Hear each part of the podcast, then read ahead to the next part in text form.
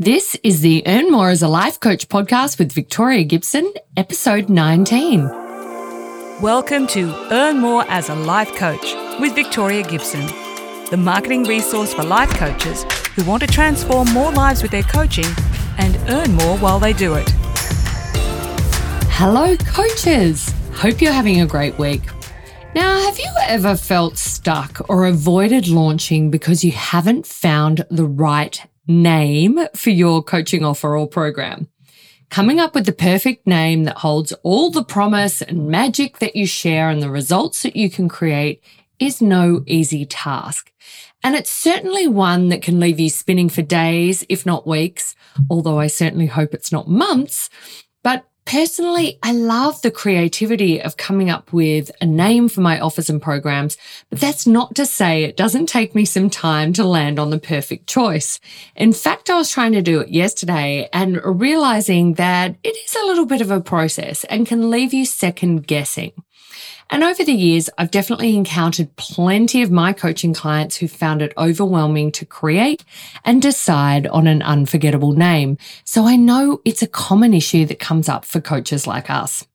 And that's why I want to share with you three tips that you can use to create a great, unforgettable name that pops for your coaching offer, program, site, or group so you can stop spinning and free yourself from decision overwhelm and finally get your offer out there.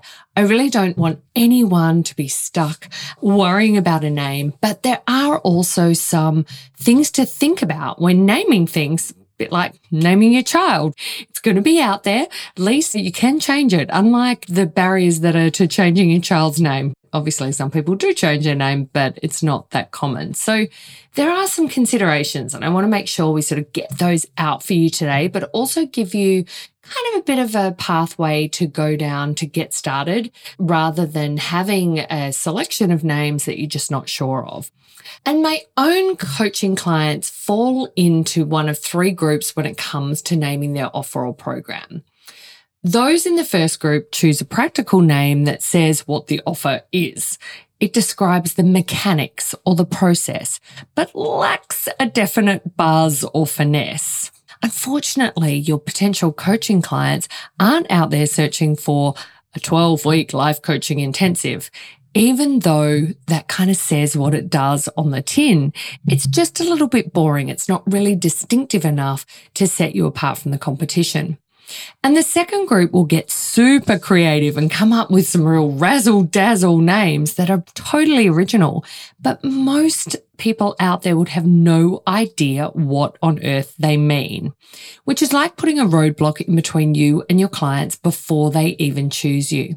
And the third group follows a path to land on a name that is catchy, clear, and compelling and speaks directly to the heart of their ideal coaching client.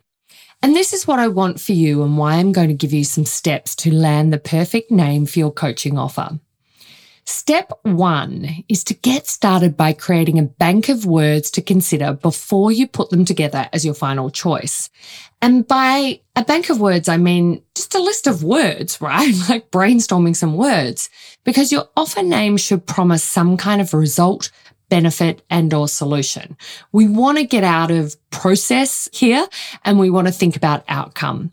And if the name doesn't say what the program is, you at least want an association so the mind can connect the name to what you're selling. So when looking at the categories of words to brainstorm, you want to think about words that relate to the outcome, promised result, transformation or status that your clients will achieve when they experience your offer. Use a thesaurus. These are online and free at thesaurus.com for those beautiful synonyms to think of basic words and then expand upon them and tools like answerthepublic.com, a website where you can get an idea of results your market may already be searching for.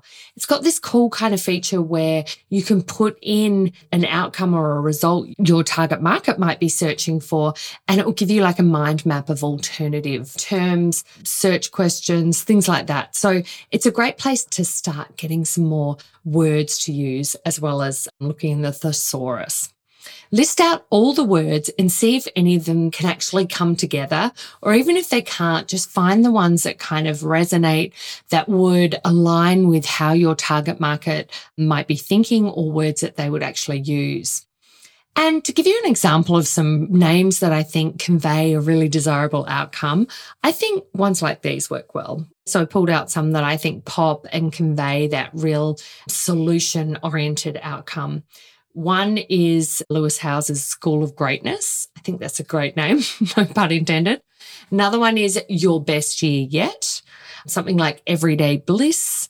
You know, they don't have to be really fancy to do what they need to do. And they can still be just as powerful in their simplicity. But those, I think, convey a real result or a promise of a result. Now for the second step. Once you have that relevant results oriented name, think about how it relates to your target market. It's easy for us to fall in love with the name, but we want to make sure it also appeals and relates to the audience and category that you're in. You want to beware of any terms that may be too spiritual, masculine, or feminine for your own audience. So I'm not here to say don't use anything spiritual or in that kind of woo woo space or don't use masculine or feminine terms if that suits your audience. But sometimes some of those terms can be a little polarizing and actually put your audience off. It's kind of like offering a program called the heart and soul of money to a practical and results driven market. Or something like you're a badass to conservative Christian mothers, right? It just won't land quite as well. I know for me, whenever I hear terms like sassy, sassy, I don't know why, I just can't stand sassy. I have actually bought a program that had sassy in it, but it's just, oh, I just hate that term. But that's just personal preference. I'm not saying don't use sassy at all, but I mean, there's things like that that you might be thinking, oh my God, I love that word. I think it really conveys where I'm at, but it might not quite land with your market. So that leads to step three. Do some research before landing on the name. Make sure you double check for any offending terms, especially any racist terms or any terms that just may cause general offense. Sometimes, particularly when we're marketing cross cultures, cross countries, that can come up, just generally offensive terms. But obviously you want to check for a list of actual racist terms that you might not be familiar with. There is actually a great Wikipedia page that all these out. So have a Google for those as well. But on top of that, also be thinking about trademark contraventions to ensure that you don't inadvertently offend or break any laws or use somebody's trademark. For example, there's a podcast called Nitty Gritty Training. And that could be deemed racist as this term is no longer acceptable to use. Or you may infringe on another coach's trademark, like I did once when I launched a workshop without searching US trademarks. And in fact, I don't think I searched any trademarks when I launched it and then got a message from another coach who had actually trademarked it in the US. Of course, I could just shift it. I added another word into it, but it's important to understand that you definitely don't want to be treading on any toes. Another coach I know just received a letter from a coach saying that her program was too similar or the marketing or the name was too similar. Look, those kind of things can happen, but I think you definitely want to avoid the name encroaching on someone else's trademark. And definitely you want to avoid any racist terms or anything that could cause offense. Okay.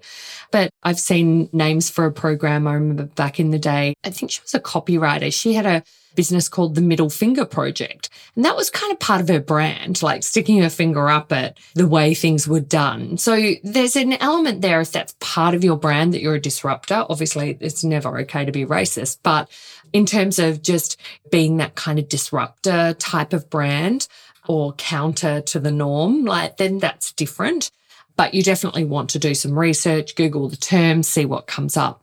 And along these lines, ask around and see how it lands with others, both clients and non clients. Because remember, your program isn't for you. It isn't for everyone. It's for your specific ideal client. They're out there struggling to overcome obstacles you can help them overcome and dreaming about a future you can help make a reality. So as a coach, you have what it takes to get them there. And your program name may only be a few words, but those few words are the difference between attracting and repelling your potential clients in an instant. So although I don't think a name makes or breaks the success of your marketing if you don't have your message to market right, I think there are definitely some considerations to ponder here. And that's why I've outlined them in today's episode. And if you follow these foundational steps that I've shared, it will help you choose the perfect coaching program and offer names. But look, if you're still stuck, come and join me in Coach Co. It's my life coach marketing accelerator where we dive in to help you create your perfect coaching offer, price it, name it, and sell it. Just head to victoriagibson.com forward slash coach to check it out. And I'll see you next time. You've been listening to the Earn More as a Life Coach podcast with Victoria Gibson. For more resources to help you get fully booked and create better results for your clients, head to victoriagibson.com. And if you enjoyed this episode, please leave a review.